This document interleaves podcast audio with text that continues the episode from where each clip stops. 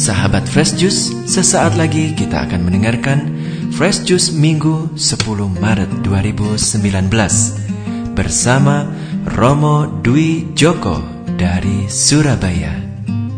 Selamat mendengarkan.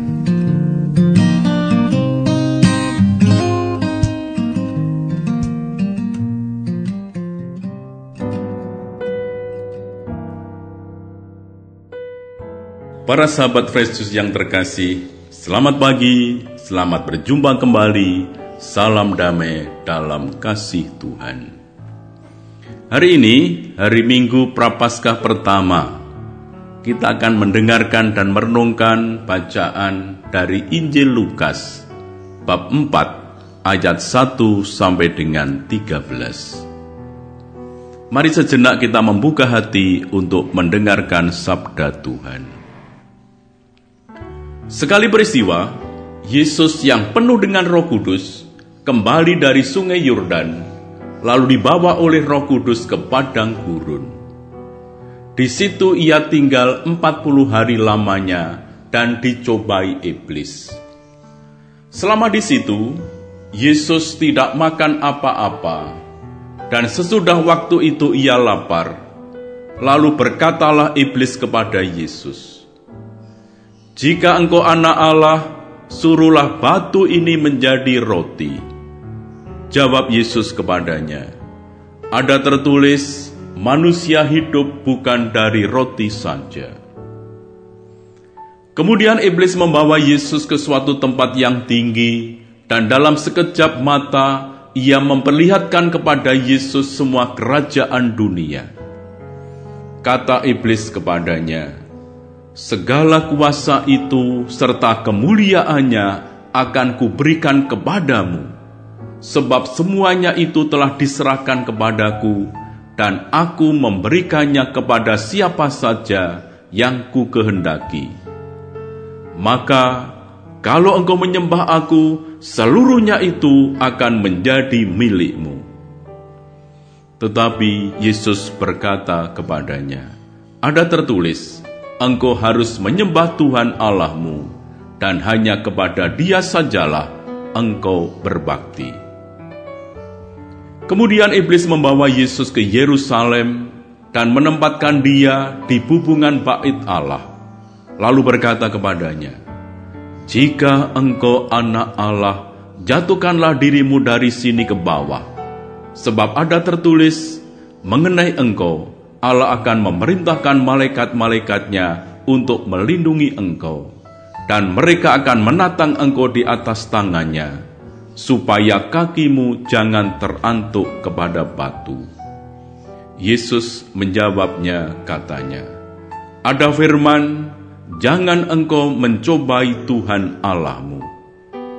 Sesudah mengakhiri semua pencobaan itu, iblis mundur dari Yesus dan menunggu waktu yang baik. Demikianlah Injil Tuhan.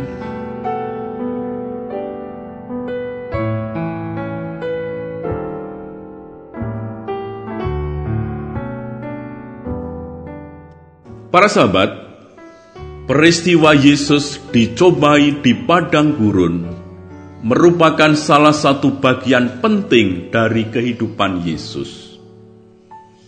Para penginjil sinoptik, Matius, Markus, dan Lukas sama-sama menceritakan kisah ini. Keterlibatan Roh Kudus dalam peristiwa pencobaan ditekankan oleh Lukas. Ungkapan penuh Roh Kudus ini secara konsisten muncul dalam tulisan Lukas. Dikisahkan bahwa selama tinggal di padang gurun Yesus tidak makan apa-apa. Dan sesudah 40 hari itu, ia menjadi lapar. Saat ia merasa lapar itulah, iblis menjumpainya dan berkata, Karena engkau anak Allah, suruhlah batu ini menjadi roti. Rupanya selama ini iblis mengikuti Yesus dan mencari kesempatan untuk mencobainya. Iblis tidak melihat kelemahan atau kelingan Yesus. Laparnya Yesus merupakan kesempatan yang ditunggu-tunggu oleh iblis. Orang lapar sering kali hanya memikirkan makanan dan kadang tidak peduli bagaimana makanan itu diperoleh. Pernyataan iblis itu merupakan pencobaan bagi Yesus. Iblis menunjukkan bahwa sebenarnya dengan mudah Yesus dapat memperoleh makanan untuk mengatasi rasa laparnya. Ia adalah anak Allah yang dengan kuasanya dapat memberikan perintah kepada batu untuk menjadi roti. Yesus menanggapinya dengan berkata bahwa manusia hidup bukan dari roti saja. Memang manusia memerlukan makanan untuk bertahan hidup, namun makanan bukanlah satu-satunya yang membuatnya hidup. Godaan ini pertama-tama bukanlah soal makanan, melainkan cara mendapatkan makanan. Iblis memancing Yesus dengan makanan agar ia jatuh dalam cara memperolehnya. Makanan adalah kebutuhan dasar manusia yang harus dipenuhi supaya orang dapat bertahan hidup. Namun, iblis menggunakan hal yang sangat manusiawi ini untuk membujuk orang melakukan kejahatan dan menjatuhkannya ke dalam dosa. Dengan dalih untuk mencari makan, orang dapat saja melakukan kejahatan. Yang diharapkan iblis adalah bahwa Yesus menyalahgunakan kuasanya sebagai anak Allah. Kuasa Yesus sebagai anak Allah bukanlah untuk dirinya sendiri. Kesediaan Allah untuk menjadi manusia adalah kesediaan untuk hidup dalam kelemahan manusia. Bila untuk mendapatkan makanan saja ia menggunakan kuasa ilahi, ia tidak akan menjalani kehidupan manusia sesungguhnya. Sepanjang hidupnya, Yesus tidak pernah mempergunakan kuasa ilahinya demi kepentingan sendiri. Misalnya dalam karya pelayanannya, Yesus harus berhadapan dengan situasi sulit, terutama dengan para lawannya. Meski demikian, Yesus tidak pernah menggunakan kuasa ilahinya untuk membalas perbuatan mereka yang jahat. Dari padang gurun, iblis membawa Yesus ke suatu tempat yang tinggi. Iblis berjanji akan memberikan seluruh kuasa dan kemuliaan kepada Yesus dengan satu syarat, yaitu asalkan Yesus mau menyembah iblis. Godaan kedua ini menyangkut keinginan manusia akan kekuasaan. Kekuasaan membuat orang dapat melakukan keinginannya sendiri tanpa ada yang membatasi. Orang yang memegang kuasa bahkan dapat mempergunakan orang lain, dapat memanfaatkan orang lain untuk memenuhi keinginannya. Sebaliknya, orang yang tidak memiliki kuasa sering kali hanya menjadi korban orang-orang yang berkuasa. Yesus lahir sebagai anak tukang kayu. Ia besar sebagai guru dan penyembuh yang membuatnya dikagumi banyak orang.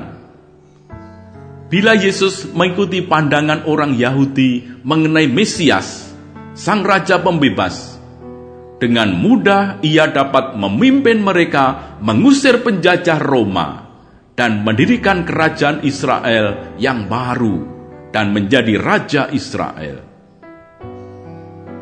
Namun, Yesus menyadari bahwa bukan itu tujuan kedatangannya. Ia datang untuk melaksanakan kehendak Bapaknya. Karena itu Yesus menyatakan, Engkau harus menyembah Tuhan Allahmu, dan hanya kepada dia sajalah engkau berbakti.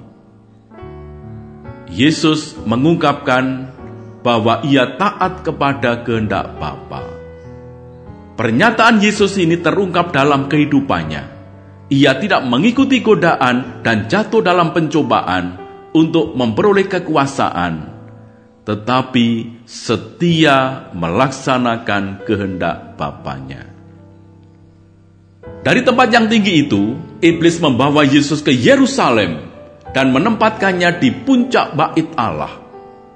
Jika Yesus sungguh anak Allah, ia dapat menjatuhkan diri dari puncak Allah itu tanpa mengalami cedera sedikit pun.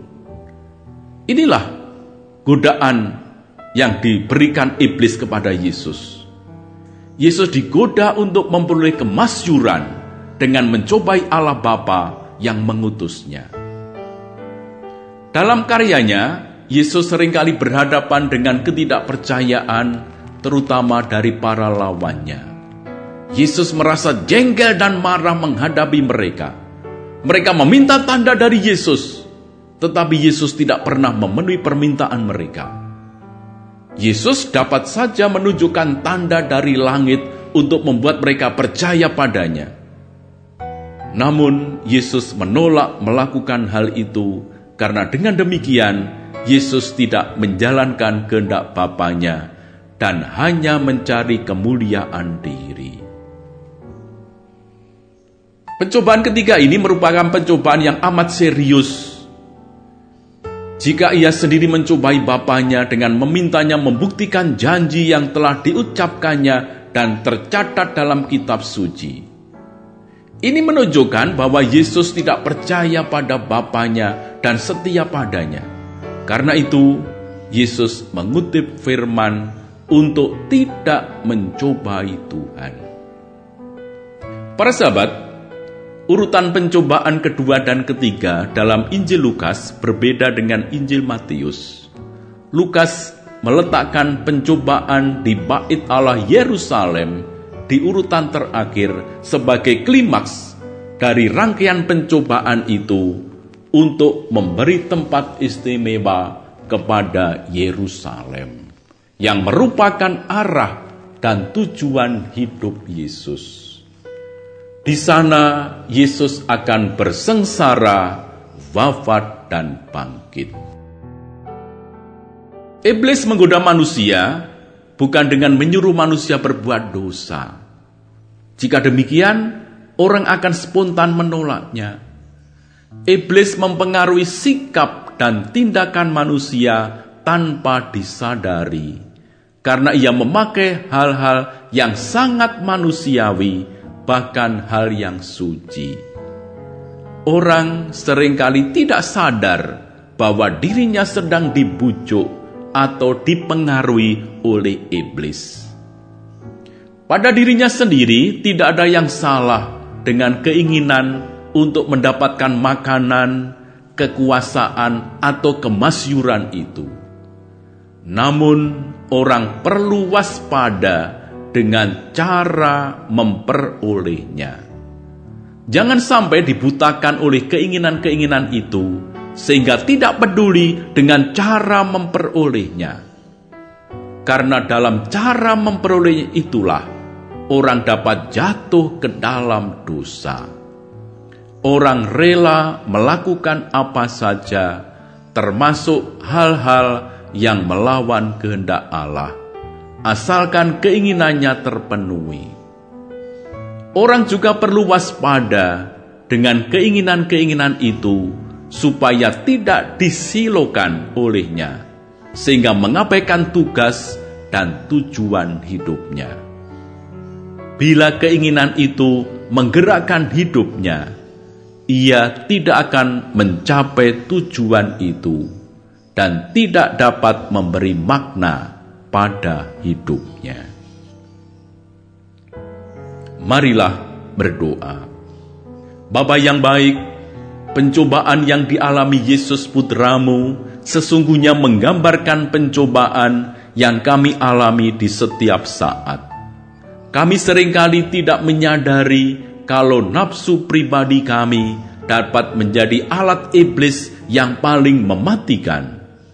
Karena ketika kami tak mampu mengendalikan diri, iblis akan memegang kendali dan menghantar kami kepada gancuran jiwa karena dosa yang kami lakukan.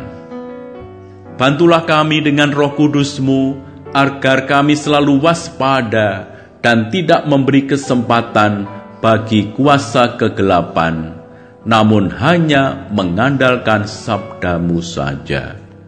Dengan pengantaraan Kristus Tuhan kami. Amin. Tuhan bersamamu. Semoga saudara sekalian dibimbing, dilindungi, dan dikuatkan oleh berkat Allah yang Maha Kuasa, Bapa dan Putra dan Roh Kudus. Amin. Sahabat Fresh Juice, kita baru saja mendengarkan Fresh Juice Minggu 10 Maret 2019. Segenap tim Fresh Juice mengucapkan terima kasih kepada Romo Dwi Joko untuk renungannya pada hari ini.